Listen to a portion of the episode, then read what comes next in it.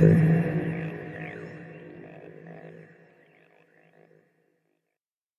afternoon, and welcome to Building the Data Driven Foundation for Your Digital Transformation, a Health System CIO Media Inc. production sponsored by Verato. Just a little housekeeping before we get started. My name is Anthony Guerra. I'm the editor in chief of Health System CIO, and I'll be your moderator today. We're looking forward to your participation. You can send in your questions or comments in the Q&A box, and we'll take those later in the program just so you see how we're going to spend our time, first, we're going to go about 35 to 40 minutes with our main panel discussion featuring Dr. Maia Hightower, Chief Digital and Technology Officer with the University of Chicago Medicine, Aaron Miri, SVP, Chief Digital and Information Officer with Baptist Health, and Clay Ritchie, CEO with Verato. So let's uh, jump right in. Um, Maia, let's start with you. Can you give us an overview of your organization and your role? Sure, absolutely. So I'm coming from the University of Chicago Medicine. We are an academic medical system located in Hyde Park in the south side of Chicago. Uh, four different hospitals uh, with uh, a real dedication towards our community, health equity, as well as providing world class academic tertiary, tertiary care to the greater Chicago and beyond area. Uh, so the um, role of Chief Digital Technology Officer is relatively newly created. I'm the inaugural uh, um, CDTO. Um, it was created really uh, for this purpose of digital transformation and leading the organization uh, both in strategic and digital transformation strategy as well as IT operations. Excellent. Thank you for joining. Aaron. Thanks for having me again. Uh, Aaron Miri, Senior Vice President, Chief Digital and Information Officer for Baptist Health here in Northeast Florida. Uh, we are the largest or locally governed, regionally governed uh, health system uh, in the in the area. Um, we have uh, everything from an integrated healthcare delivery system from pediatrics to adult, ambulatory, long-term care, you name it. Been around for 65, 66 years, serving Northeast Florida and Southeast Georgia. Also to the point, just like Maia, my role is new. they created a chief digital and information officer. So I'm the inaugural CDIO for the health system, exactly to the point of what Maia was saying, to transform a already world-class health system into a digitally uh, inclined world-class health system. So happy to talk more about it this time and uh, really get into some details. Very good, Aaron. Thank you, Clay. Uh, Clay Ritchie, uh, CEO of Verato. Uh, at Verato, we uh, are laser focused on building purpose-built for healthcare identity data management platforms that are used by our customers across the care continuum. healthcare organizations like Baptist and University of Chicago uh, are customers of ours, as well as uh, organizations and uh, uh payers, uh, uh, life sciences, public health, and HIEs. And we endeavor to solve the problem that we think drives everything else in healthcare, which is knowing who is who, by be- being the single source of truth for identity uh, across uh, uh, all your patients, consumers, and providers so that you can have a complete longitudinal view uh, of those people as as we're delivering care to them, not only uh, in the you know in the health system uh, that they might be accessing care with, but also across the care continuum uh, and all all the all of the the, the value chain. So uh, really excited to be with you, Anthony, and uh, thanks for hosting today's webinar. Very good, thank you, Clay. All right, let's jump right in, Maia. We're going to start with you. Talk about your digital transformation journey what are some of the key areas you want to drive value and impact in your organization? There's some examples there. What are some of your recent projects or products you're working on, and what are some of the accomplishments you've seen? And uh, what have you found to be the most challenging area of digital transformation? So, wherever you want to jump in there. Sure, absolutely. So, um, I've been with the University of Chicago Medicine for about two months now. So, the nice, exciting part of that is uh, that uh, this is really that point in time where we're defining what our digital uh, strategy and, and roadmap is. And so taking all of those inputs, um, inputs from our business owners, of course, of my colleagues and other executive vice presidents across the operational enterprise, um, our faculty, as well as our, um, our department chairs, the pain points of usability, our community. So we have a very strong commitment to the South Side of Chicago and um, working with our our um, health equity diversity and, and um, inclusion team and making sure that we're making we're building products that are um, equitable and really meet the needs, the pain points of our most vulnerable populations. So, taking all of those inputs and creating that um, output of a strategy um, aligned with a vision. And our vision really is uh, we're at the forefront of medicine, uh, bringing the digital health strategy or digital health the world needs, uh, recognizing that University of Chicago is, is a pretty unique place and we're well positioned uh, to address digital health equity. Um, in that combination of being a world class premier academic medical center, um, being located in the south side of Chicago, where you know the majority population, many people talk about you know majority minority populations, and our minority population actually is our majority population. Uh, so about uh, over 60%, if you were to look at EPIC, um, of our population is African American. So we, we serve a very diverse community. Um, and then that, I mean, we're in the University of Chicago Medicine campus is on the University of Chicago campus.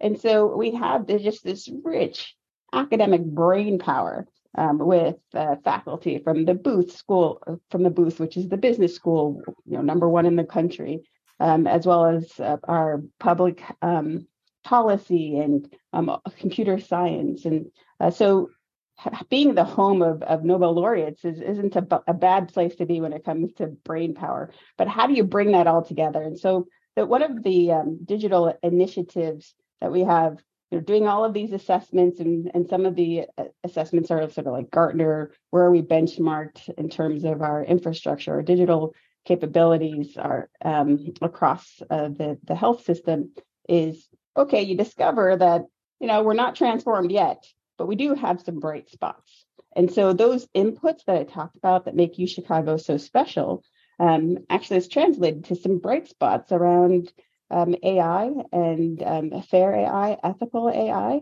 And so, how can we take uh, that commitment to digital health equity around AI, where we're actually quite advanced, um, and that be the pinnacle of um, where we you know, distinguish ourselves nationally, internationally, while at the same time addressing uh, the foundational elements that all health systems need to address. I mean, uh, you can actually we've cobbled together a pretty sophisticated data lake, um, but not quite scalable data lake, right? So like where it's an on-prem data lake that will service our immediate needs for for advanced AI, uh, but um, you know how then in the background we can you know um, making sure that we're building that infrastructure and those capabilities to scale, whether it's through cloud or uh, through orchestration and, and data um, data orchestration and, and that kind of thing. So that's where we are as far as you know those key drivers is really identifying where we have a, a marketplace advantage,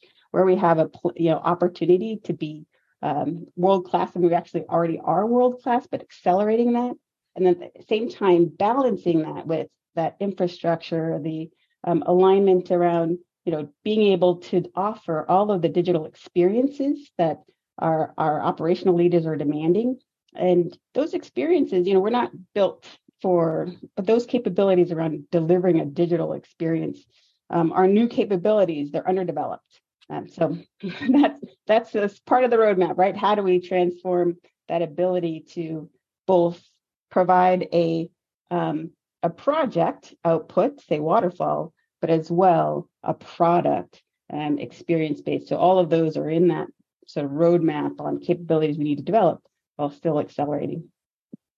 Very good. Lots there, and I think we'll follow up in a minute. But I want to hear from Aaron. What are uh, what are your thoughts on the question here? What are you up to?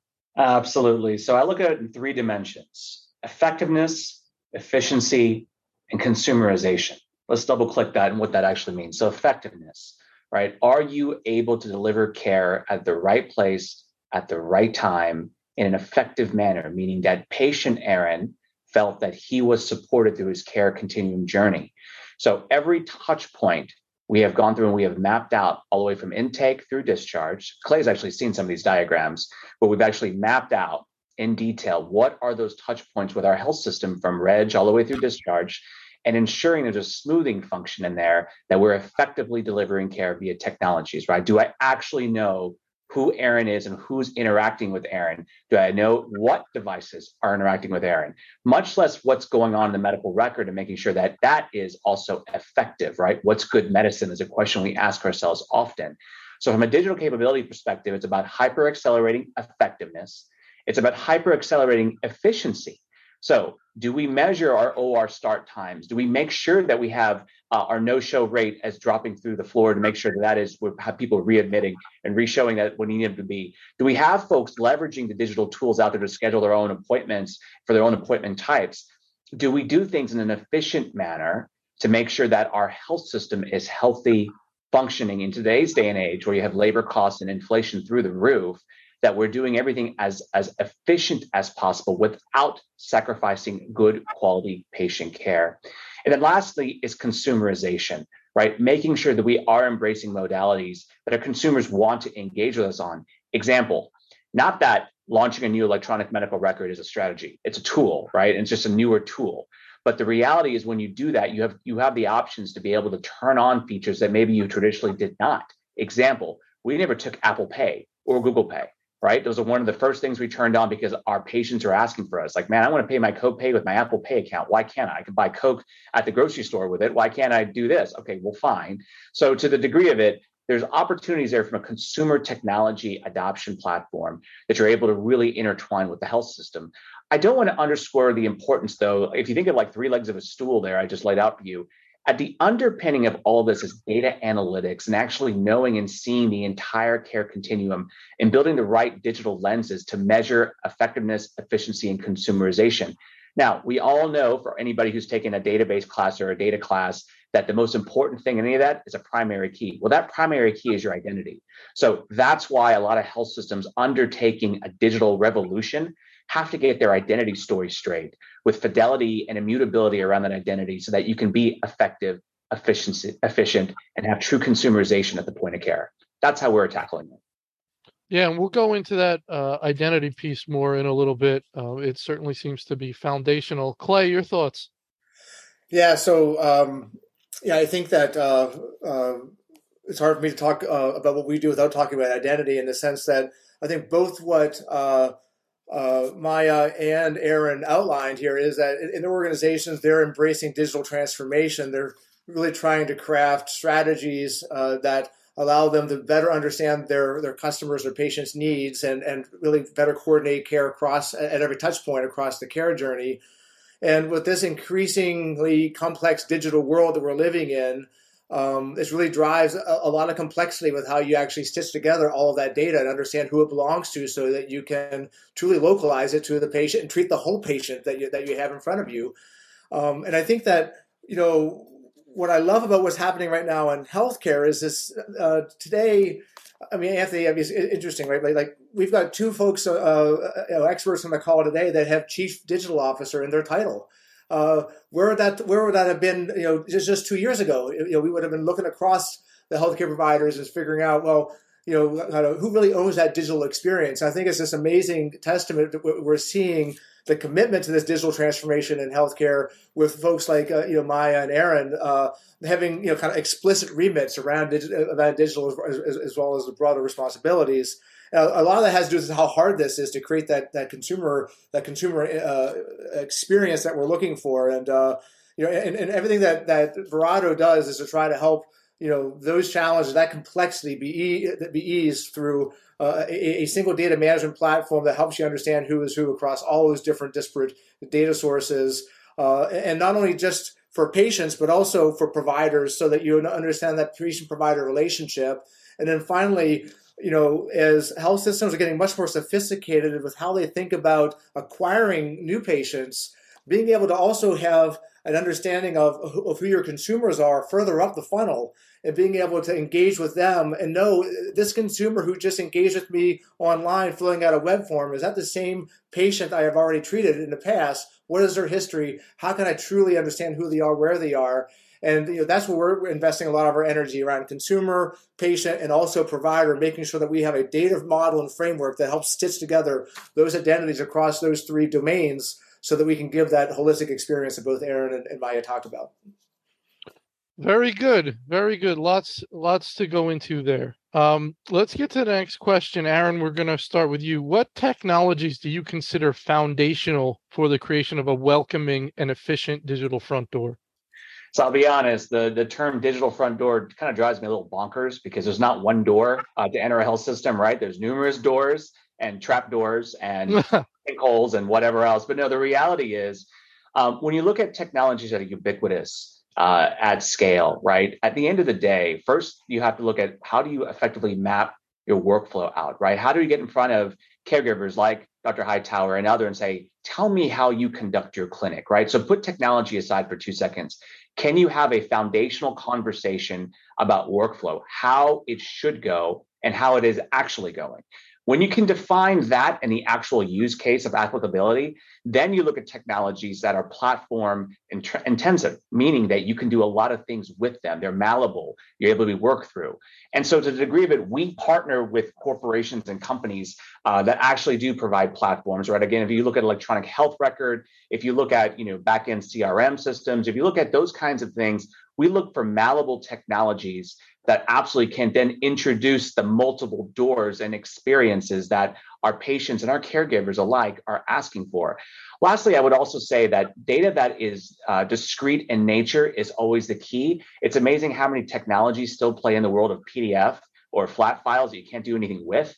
Um, and so we really look for uh, true discrete data matching and data type standards that allow us to really think different about the way we pivot and, and you know give velocity to our business entities and our business units. So I know that I've talked very general because I'm trying to avoid using product names or company names in this thing, but the reality is it's platform first, data intensive, and then making sure that there's a ubiquitous about it so it can go across all levels of care effectively.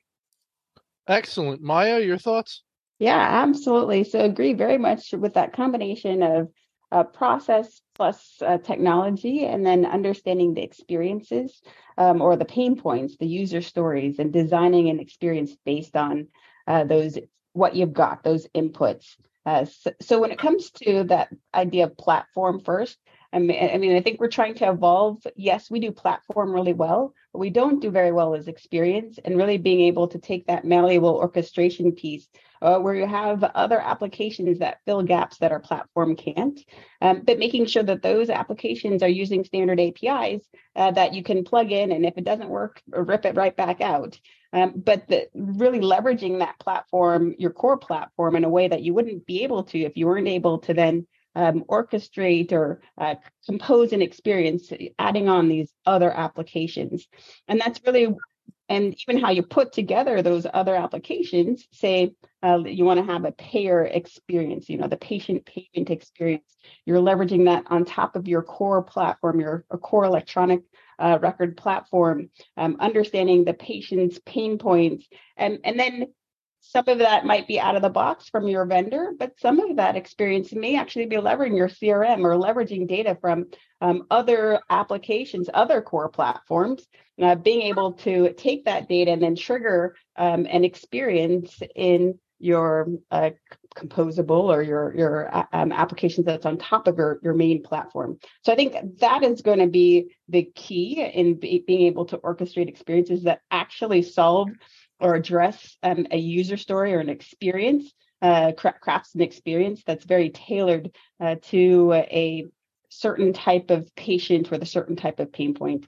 Uh, but that is, um, you know, new capabilities, new um, skills that we need to teach our our IT team members.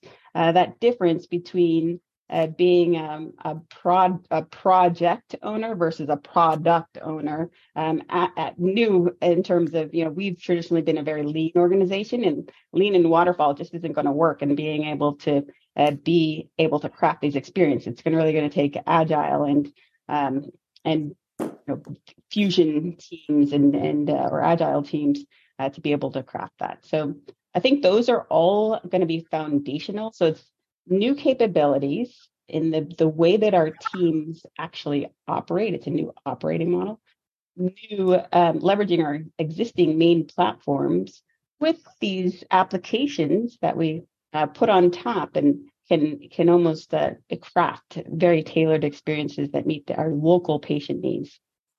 Aaron, I, I got to hear your thoughts on Maia's comments. I think she's spot on. And I do think there's one other element that we've done also here is really introduce observability and site reliability engineering. So taking some of the principles of a product management company and embedding them into your health system and into your d- digital delivery teams gives them a, a framework and a top of mind to make sure that they are operating almost as a product company with sprint cycles that match up to what expectations are, not just features, but also new products to deliver. And now you co-create, you have a license to create alongside your service lines, as you would say working with a GM at a product development company. It should be the same form of fashion. So it is a mind shift. It is a retooling and reskilling. Uh, there is some resistance you run into from folks who've always done it this way, right? Quote unquote. But the reality is that you upskill your team. Uh, case in point, my DevOps team here, a lot of them came from the server admin world, but they knew how to do scripting, and now they're DevOps engineers and growing observability right? We've got QA, uh, we've got UX designers now we didn't before. So we do things here very much like a software development company with the intent of building out software. Um, almost to that point, we also rolled out a low code platform uh, to really embrace citizen development across Baptist to where our caregivers can write their own apps. And in fact, our nurses have written two different apps already. One's an eye washing app, another one's a crash cart inventory app. They wrote it. They designed it. They knew what they wanted. We gave them the trusted data sources. It was drag and drop. It's very easy. They built their own app, push it out to their own devices. Boom. Why am I going to stand in your way? Right? We helped Sherpa them, but the clinicians know best. So I agree everything Dr. Hightower said, and then some. Very good, Clay. Your thoughts? Well, I think uh, yeah.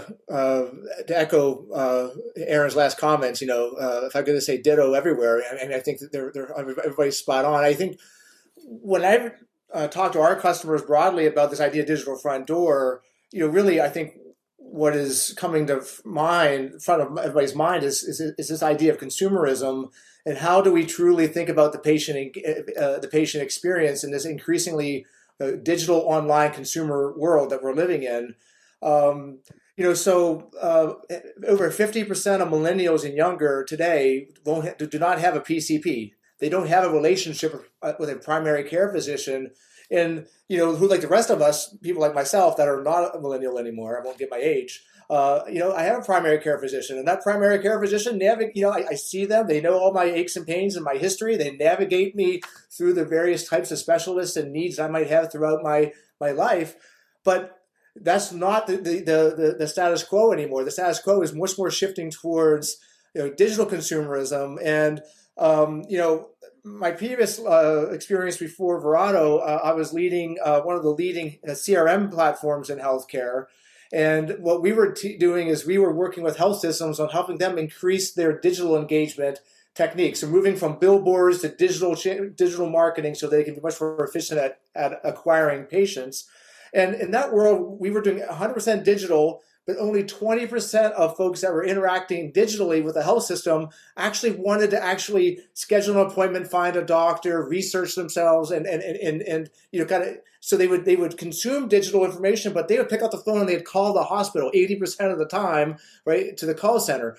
Now I'm talking to all of our customers and they're saying that has shifted to now it's 40% of the time people are pick, are, are actually wanting to have uh, a complete digital experience. They want to be able to find the doctor that they need, they want the specialist. They want to be able to uh, schedule themselves. They want to be able to have a tele a telehealth visit. So, like for me, like those are the, the, the just fundamental foundational changes that's happening in a post COVID world, and in that environment everything that Maia and Aaron is saying is that absolutely becomes paramount because if you can't create a digital experience that keeps those patients coming to your front door, walking through that door and consuming care not only for today but for tomorrow and in their lifetime, you know, then then there's this kind of like the world is so much smaller competitively because of that dynamic, and I feel. So, uh, folks that are forward thinking around this area, they're, they're doing all the things that, that, uh, that, that have been mentioned, and, and that I think is going to become uh, one of the leading competitive edges that, that health systems has as they're competing for lifetime value of patients going forward. Very good, very good. All right, Clay, we're going to stick with you. Identity is uh, important uh, for patient data and provider data. Uh, talk about how getting patient and provider identity data right is such a key element of the digital front door and what is the role of identity in allowing for the interoperability uh, needed to serve patients properly? Sure. So, I loved it when Maia talked about uh, you know the trigger experiences, thinking about a care journey and, and having events that trigger uh, uh, uh, actions to engage the, the patient or the consumer in their care journey. Right place, right time, the right engagement, um, and uh, you know you you can't have those triggers if you don't understand who is who. Uh, you can't activate all of these programs and activate changing behavior without knowing who is who and, and having a fundamental under, understanding of identity. Uh, and uh, you know, one of the biggest gaps I believe exists, and for example, one of the bigger investments we've made in healthcare in the last you know ten years around is population health. So we've we've invested so much, uh, so many resources in trying to understand how to stratify the risk factors in our patient population, so we can proactively deliver better care. But what we've done not done such a great job about is figuring out how do we actually activate that population to change their behavior. How do we truly engage them and have a patient experience that gets them involved and, and, and leaning into the type of care that we need so that they don't become a diabetic, for example, if they're at risk for diabetic, or they don't have gaps in care. And what we're when we're working with our customers, what we're seeing is that in order to have that level of engagement across the care journey, you have to be able to understand who is who at each of those touch points and across all of the systems so that now you can truly have that longitudinal complete view that you can trust and you can act on. And I think that's really where an identity, identity management platform is necessary. And then the other piece of this is if you really believe what I just said, you start thinking very differently about how you solve for that. In the past, you would have thought, okay, I have a clinical system in EHR, and I'm going to solve for identity there. But the problem is, everything I just said is now thinking about a person outside of the four walls of a clinical system. You know, you're thinking about the person that's in your CRM system, a person that's in your population health system, a person that sits across all these other systems that are feeding your data warehouses and your actionable analytics uh, investments. You know, and uh, you know, in that world, you, you you have to know who is who so that you can truly understand a complete picture, a, longitudinal view of that patient, and and you know you don't get there without understanding identity. And I uh, uh, and I think that's just a foundational element of, of interoperability. I, I want to double click. Go really ahead. Quick. Go ahead, Aaron. Let me let me let me underscore something that Clay just said, and I'm going to say this from my purview as co-chair of the Health Information Technology Advisory Committee. Right, we're the committee that was established by Congress the 21st Century Cures to advise the administration, this is my third administration to advise, on interoperability rules. One of those is related to information blocking, right? Which on October and beginning of this month, uh, the full definition of electronic health information had to be adopted, meaning that if patient Aaron shows up at Baptist, Baptist has to give me my complete medical record. That's not just the data in your EHR. That's the data and all surrounding systems that also engage. And as anybody who knows anything about healthcare IT is that you typically have hundreds of systems that have to interact to produce that legal medical record, right? That sits in your EHR. So, identity management, exactly like Clay was saying, is all encompassing and is so critical to get right because if you're expecting a digital front door with just your EHR, good luck. It will not happen. That is not, a, that's like clapping for hope. It's, it's pointless. Great yeah. stuff, Aaron. Great stuff. Maia, your thoughts? Yeah, so my thoughts are really around how do we take um, uh, the traditional approach to data warehousing, which is to have a patient centric data model, um, or for that matter, provider centric data model within the data warehouse, where you're aggregating, say, your EHR data, your CRM data, your um, your uh, whatever other application that that that uh, contributing to the patient's data model, um, and that's actually often where we'll we'll do that identity matching, right, at the data warehouse level. Uh, but it is so labor intensive in the traditional data warehousing framework. And what I haven't figured out, and this is maybe something for the whole entire panel actually, is how do you translate that traditional data warehousing approach um, that now we have even more applications, more um, inputs to, to orchestrate. Um, how do you translate into capabilities that may leverage cloud or, or where the data isn't so well um, uh, modeled, um, where the, the, the, the, data model isn't as well uh, put together as, uh, you know, in a cloud environment uh, where you have more data inputs.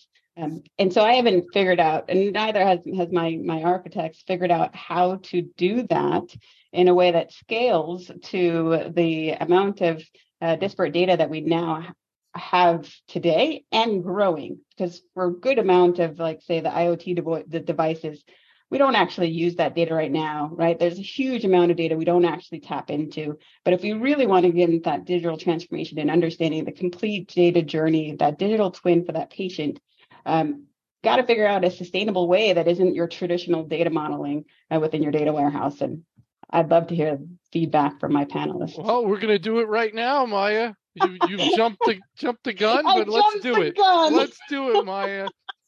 Aaron, what, what do you got for Maia?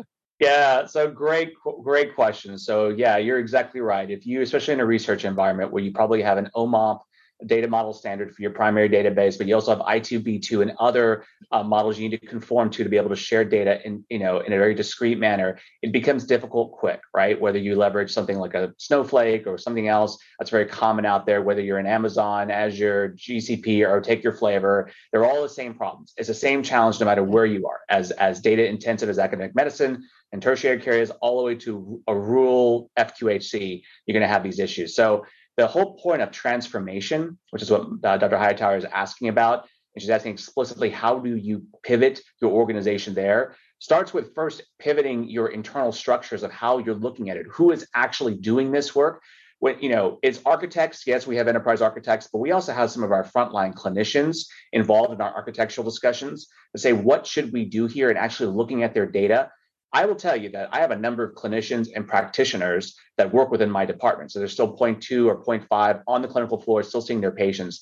They know best. So when it comes to clinical scrubbing of the data and folks actually going through it, we have democratized that uh, through our data teams back to the governance of the organization. The organization owns their data, air quotes, owns their data to make sure that it's accurate and relevant. We push that through also our audit committee of the board to make sure the board has eyeballs on this importance of it because it's a patient safety issue end of the day, as well as it's a clinical quality and research component to it.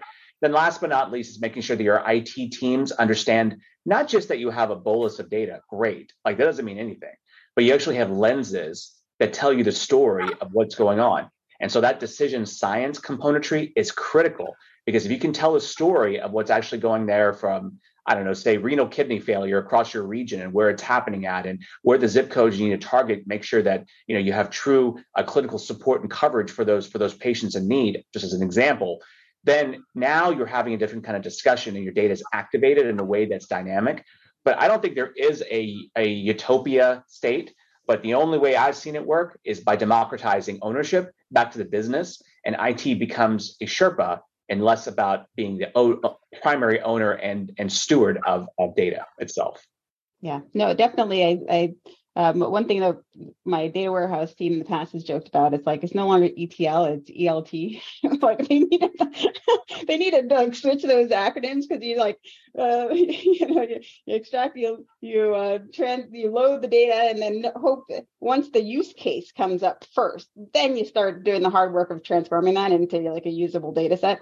And like I said, democratizing that process um, but organizing it up front, which is essentially the, the traditional data warehousing approach, where you have like a predefined data model, and then you you um, make sure that all of your the data that you've got conforms to that model. Um, no longer works in this sort of you know digital transformation in the future. It's like starting from that use case, starting from that um, experience based approach, and then going into the what my, one of my data architects would call the dumpster dive.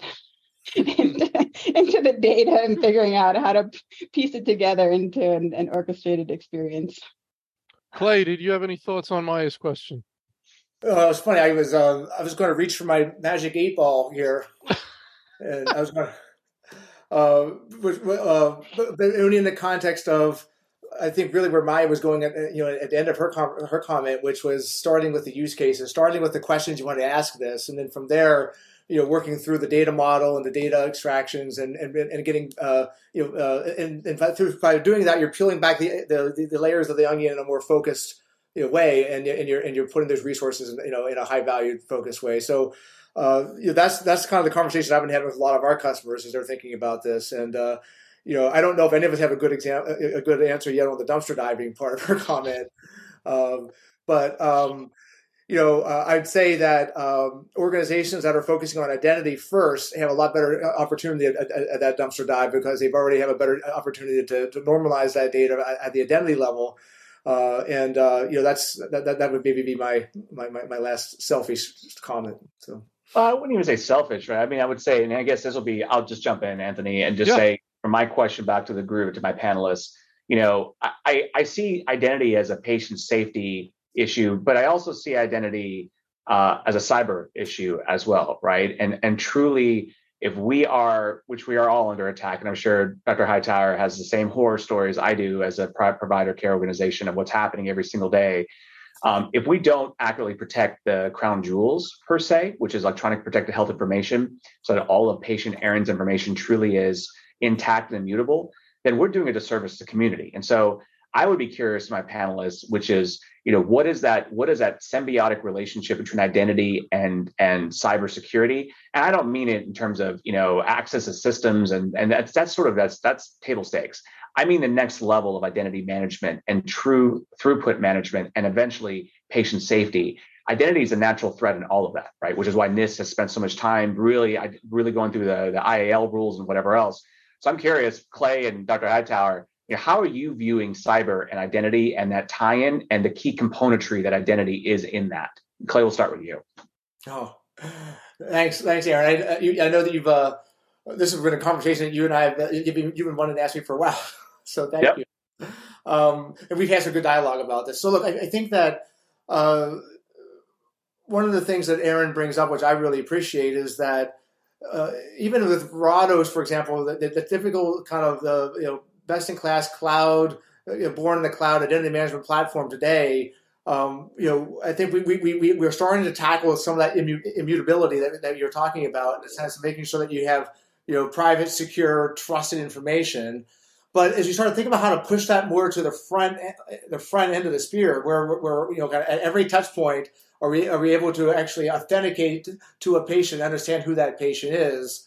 You know, I think that, you know, we're starting to look at things like, well, where do things like blockchain and things technologies like that come into play so that we can leverage some of, the, of those practices around around security that we can trust?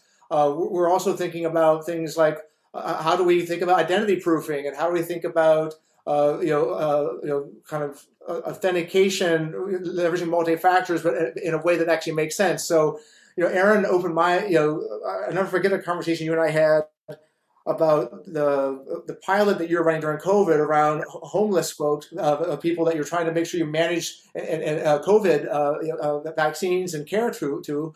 And one of the things that you realized in that, in that research is that they all had a phone, right? Mm-hmm. I mean, and we've been sitting here thinking, okay, we you know we're going to leave too many populations behind by thinking about how do we leverage uh, uh, you know digital devices like this in order to deliver that type of security you might be thinking about. And you know, so I think that there's a way to, thinking very differently about you know what do we have that's ubiquitous? What are technologies that we can trust that has already proven to be immutable? And how can we leverage that infrastructure that we that's already there, build on top of that to deliver the type of of, of, of uh, you know, good experience uh, at the same time secure? And uh, it, it, so that's what we're, that's what we're thinking about. As we're thinking about um, you know uh, how to solve this problem, you know, you know inside the walls of, of Verato. Um, and then the last thing I'd say on that, uh, talking a little bit about the convenience of security, we, you know, I talked about identity proofing earlier. Like, you know, we have to move away from these types of solutions that say, okay, in order for me to actually know that this is Clay Ritchie, I'm going to ask him a bunch of, you mm-hmm. know, questions that he'll never have any idea what the answers are, mm-hmm. right? Um, and, and, we got to get to something that's more practical. Like how do we, how do we, how do we do that, that proofing? And, and, once we can truly trust that's who it is, then again, all of these triggers and the care journey is, you know, kind of, it all comes together in a much more thoughtful, uh, secure way. That's exactly you, mean, you mean you don't, want, you don't want to talk about what your first pet's favorite toy was? right? Maia, what are your thoughts?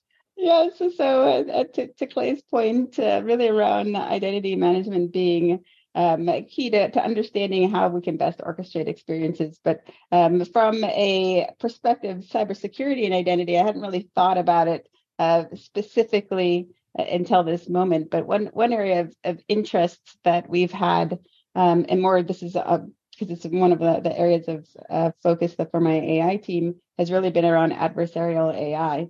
And similarly, that same concept of you know AI being not for good but for bad but where a, a, a an algorithm can be ma- manipulated um, by a, a, malicious force. And so uh, that same concept around identity management, presumably, and now I'm going to take this back to the, the, team, would that be some sort of mechanism that we could prevent against adversarial AI? Um, that's it was just a, a, thought that popped into my mind um, over You're the, exactly the course right. of the conversation. Impersonation is the number one yeah. attack vector, right? So think yeah. about it, right? The more yeah. immutable your identity, the more the more hardened you are in your defenses to stop it. Not that anything's 100%, there's no technology, but just think about it, right? It all starts, yeah. I'm trying to say, it starts at the edge. It starts with identity.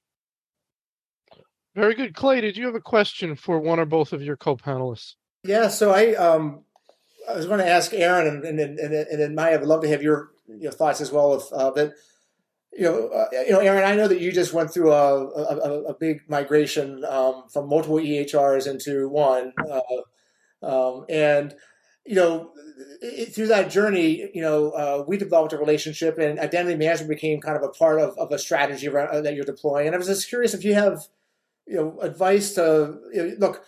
I don't know if I talk to a CIO that's not thinking about how do I continue to reduce the number of EHRs I have in my organization, and as I acquire, you know, you know you're either being acquired or, or you're the acquirer in, in, today's world of scale and, and growth. Uh, uh you know, so that question is not one that you ever put to bed, right? There's always going to be another system to, to, to, to consolidate with.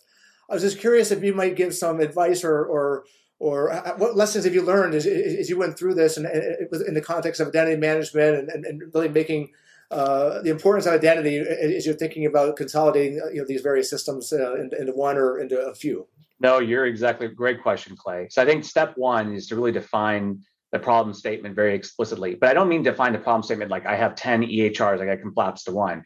It's more or less defined, and I found really working like an e-commerce company. And you mentioned some of the measures earlier, right? What's your what's your customer acquisition cost? What's your lifetime value of a, of a customer acquisition? What are these componentry that you're trying to measure?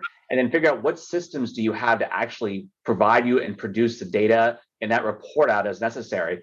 And start thinking of your health system as a product company when you start doing that and you start assigning measures and the true p&l growth and trend lines to that to say i need to grow this service line which is a product think of it like a gm right this product i need to get a funnel of patients in which is your pipeline uh, and i need to be able to my, i need to be able to look at myself and say okay i'm meeting these metrics appropriately and i'm capturing them digitally in a way that makes sense so again i i, I don't want to equate patients to to selling widgets but the reality is a business and you have to define that. What's interesting about electronic health records is they're not designed for that. They were truly designed to do billing traditionally for Medicare and Medicaid for the government and being able to uh, charge against your private payers in a certain method and modality and force the physicians like Dr. Hightower to document a certain way so that they could prove to their underwriters that yeah this this procedure was worth a thousand dollars and it's underwritten with insurance purposes et cetera et cetera and Dr. Hightower gets her cut as a physician and that's it right that was the purpose they're not designed to do these other metrics so to the point of what Clay is asking for when you look at that step back take a look at the big picture, figure out what you're going to measure, why you're measuring it, how it ties strategic pillars and your goals and objectives, and then layer it out all there. What's interesting are common themes and threads like identity, which we've established, and other componentry like data and analytics and so forth that come across all of those. Once those cut across and you think about it, you as a digital officer, as a strategist, can sit down with your business operations team, say, here's how I'm seeing it, here's where you want to go, here's the gap and here's what we're going to build out together to make sure that we fill in fill in those gaps. So that's my answer to your question, Clay. Awesome, thank you, Maia. Your thoughts? Yeah. Well, we haven't had the um, the the our challenge around uh, multiple EHRs is much less um, significant than uh, than Aaron's. So we have one EHR and um, have been uh, under that journey of when we acquire or have new practices. Um, having them adopt our our EHR, um, and just and not without without pain points in that you know implementation of uh, the HR and um, how do we re- how do we maintain a service of record a record of the um, archived EHR. Um, identity management clearly is a, a key component, uh, but to to um, Aaron's point, really being able to to thread the needle on you know how do we make sure that we're having the data that we need in order to uh, fill those operational gaps and the fact that most platform systems are one trick ponies. So whether it's the EHR as a platform, being able to provide an EHR kind of experience, um, as to Aaron's point, sort of the billing and the very prescribed workflow for the providers in order to capture that that information. Same with you know health systems. We actually have a whole slew of other platforms, including our HR platform, which is again very transactional. When you think about the way that we create a data model for our patient um, data model, um, our staff data model is chaotic in comparison. Like trying to to craft the the journey of our employees is far more challenging than a patient journey, if, if only because the maturation of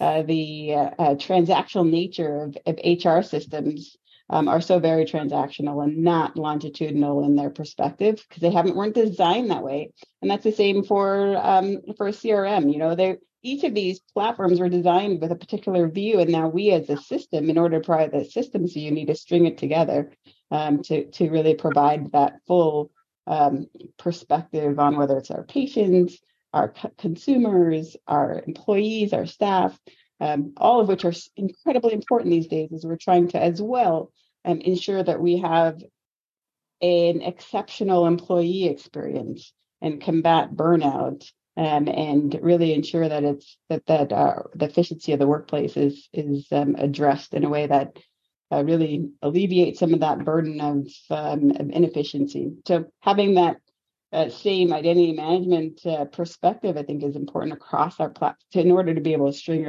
these experiences across our platforms. So, Aaron, let me start with you on this. Um, we've talked a lot, and I've heard this uh, these these words come up in other interviews and webinars recently. Um, a lot more um, CRM, competition, being number one, acquiring patients. Let's be a software company. Let's act like a business. Let's be competitive. Let's get patients. Um, I'm hearing that more and more uh, from the best CIOs and digital officers out there. Is this a growing uh, sentiment of competitiveness, a growing focus on growth? Um, and would your advice to your colleagues be, hey, we we need patient safety, that's paramount. But if you're not thinking about growing your health system, you're missing the mark today, and you can't grow without becoming uh, digitally focused and oh, by the way, you can't be digitally focused unless you take care of your identity issues. Does that all make sense? It does. And I think it's actually larger than just CIOs and healthcare and healthcare executives and CEOs. It's actually all industries, right? There is a complete, we're in a new era, right? A, a 4.0 wave of the information age where everything is digital. Every sector is digital. I mean, I saw something recently that like Starbucks is is adding robotics to make their baristas a lot more effective at being able to pour cold drinks because cold drinks make up 70% of their gross uh, profit year over year. So they want to make sure they make those frozen cappuccinos a lot faster or frappuccinos faster.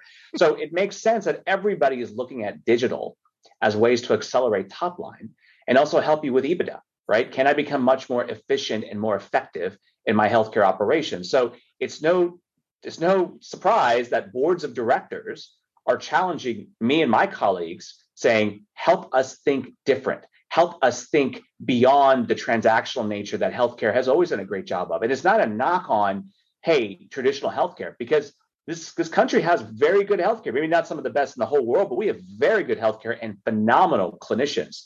So to the degree of it how do we revolutionize something which is no, noticeably top quartile right? How do we make it even better? And and that takes a a generational shift of leaders. This is why you're seeing more practitioners like Dr. Hightower become these roles. People like me who went from being a provider CIO to a product CIO back to a provider CIO who have those experiences outside of the industry, bringing that knowledge back into healthcare. You have CIOs who don't, who weren't even in healthcare. They were in, you know, working for some of the giants, Honeywell and other big corporations out they're coming into healthcare. So you're seeing this, this truly diverse landscape of digital leaders that 10 years ago it was very traditional. Keep the lights on, make sure those mainframes are running just fine, and you're good to go forever. Well, those days are gone. And so the expectation now is for you to be a digital nativist and to understand how to drive those KPIs I spoke to earlier. And more importantly, how to drive new business through those doors in every in every door that's that's open, not just your front door, but every door that's open. Fantastic, Maia. Yes, absolutely. The demand for growth is, um, at least from from our CEO, is is um, I don't know if insatiable is the right word, uh, but and how do we capture that that consumer? Um, because we know the consumers are aware of the say U Chicago brand. Uh, the consumers, especially with COVID, academic medical centers and our visibility and being a trusted source of information uh, has been you know through the roof. Like who do you uh, go to? Who have the the broader public gone to uh, for trusted information? Um, our health systems, especially those that provide or are even generating new insights from um, from the data and research and trials and and permanent care. And so how we know that our touch points far expand are far greater than those that actually schedule an appointment and so that's where that that drive for uh, closing that gap and being able to provide the world more of this great medicine that we provide um, but understanding those pain points and it really is understanding that consumer to a level that we've never needed to understand before before we just throw open our doors and expect people to come, uh, but uh, the the competitive landscape is very different today than it was 20 years ago. Even for academic medical centers that you know sit on top of a hill, we're we're we don't sit on a hill, and it's a very competitive market. When, when you have say here in Chicago, where we have three actually preeminent academic medical centers uh, um, in in very close proximity, uh, and so let's just say if you are sick in Chicago, you are going to be well taken care of. but, with that is that demand for growth, that demand from our uh, boards, mostly around experiences. I don't think they're so articulate in saying we need to we need to be more product focused. What they say is we need an experience like our Apple experience. We need our experience like our Starbucks experience. So we want that a consistent brand experience like when we go to um, say a preeminent hotel um, and i want that same experience when i see when i interact with the healthcare system and the system that figures that out is the systems that are going to be that top quartile that are going to grow to the point of um, really to the expense of those that aren't able to make that mm-hmm. transformation clay we're going to give you the last word we're about out of time today what's what's your final thought hmm. well uh, i think when i think about growth um, yeah, I think in healthcare, growth used to be about uh, acquisition. Uh, and uh, and then because if you think about growth is really acquisition and its lifetime value, it's, it's, it's keeping the patient, it's retention, and you know we used to have a captive audience. You know, I remember years ago talking with health system leaders about growth, and they said, "Look, nobody's ever going to drive by my hospital to go to another hospital," and then they started saying, "Oh, you know, they're starting to drive by my hospital. So now I'm going to um, I'm going to I'm going to have uh, closer parking, and I'm going to have wayfinding, and I'm going to have better food, and I'm going, I'm going to do things of that nature to, to, to make sure they don't you know for, for, retention. But what's happening now is that you know our healthcare is being disintermediated on almost every one of our fronts, uh, whether it be uh, urgent care pop-ups and you know disintermediating the, the, the, emergency room or it be uh, you know digital experiences and uh, uh, and so this is not a game anymore of just acquisition. You, you you acquire the patient and then you keep them for life. It's also about a constant battle for that consumer, not only the first time but also to earn the lifetime value with retention. And I believe that forward-looking health systems are recognizing that this is a competitive advantage for us to embrace digital transformation and make it a key part of our strategy so I think that's one step. The second step then is okay, if I'm going to embrace that journey, then how do I give the right remit and focus and priority by giving executives in my organization clear line of sight to accountability to making sure that we have a, a strategy and a vision and, and, we're executing against it. And I think that's, you know, kind of, I mentioned it earlier today, having folks in your organization that are not only CIOs, but also chief digital officers are clearly giving that type of, of a governance model that's needed to help give the focus and that priority. And then from there, I oftentimes tell uh, my uh, uh, folks across my company, in order, sometimes you have to go slow to go fast. And when I think about solving these problems, you know, really th- being thoughtful. And um, you know, I, I, wrote on my page here, architect, ar- architecture, architecture, architecture. I, I, heard it from Maia. I heard it from Aaron. Like, you know, you know, when we built a great company at Verato, we we, we, we can never spend enough time architecting our solutions for for just something that's so nuanced and so perfect right it, know, it's so flexible it's so and and i feel like you know kind of being able to take the time to go slow, to, to get the right architecture, to re- think through the use cases, to really understand what are those elements that you need uh, uh, uh in your infrastructure so that you can go fast kind of as, as your business changes. You know, that's, that's probably my biggest advice here as you start thinking about tackling uh, this, this problem, not just for, uh, as an opportunity for embracing consumerism, but also the long-term viability and nimbleness. And I think if, if, if, if uh, folks do that and do it well, you know, I think this is defining that edge, creating a very wide moat. And in, in, uh, in, in, and I'm hopeful that means this is going to be uh, uh, just a, a, new opportunity for health systems like University of Chicago and, and Baptist Health to, to really get an unfair advantage and capture more market share in their in their world. And their world is no longer you know, just Chicago or Jacksonville. It's you know, it's a much broader aperture, right? Uh, when you think about that digital footprint. Excellent. Well, that's about all we had time for today regarding continuing education. You could use the final slide in, slide in this deck. You'll get an email when the on demand recording of this event is ready for viewing. If you want to sponsor an event with us, you can reach out to Nancy Wilcox from our team and go to our website to register for upcoming panels. With that, I want to thank our tremendous panel, Dr. Maia Hightower, Aaron Miri, and Clay Ritchie. I want to thank Verato for sponsoring and you for attending. And with that, everybody have a wonderful day. Thank you. Thank you.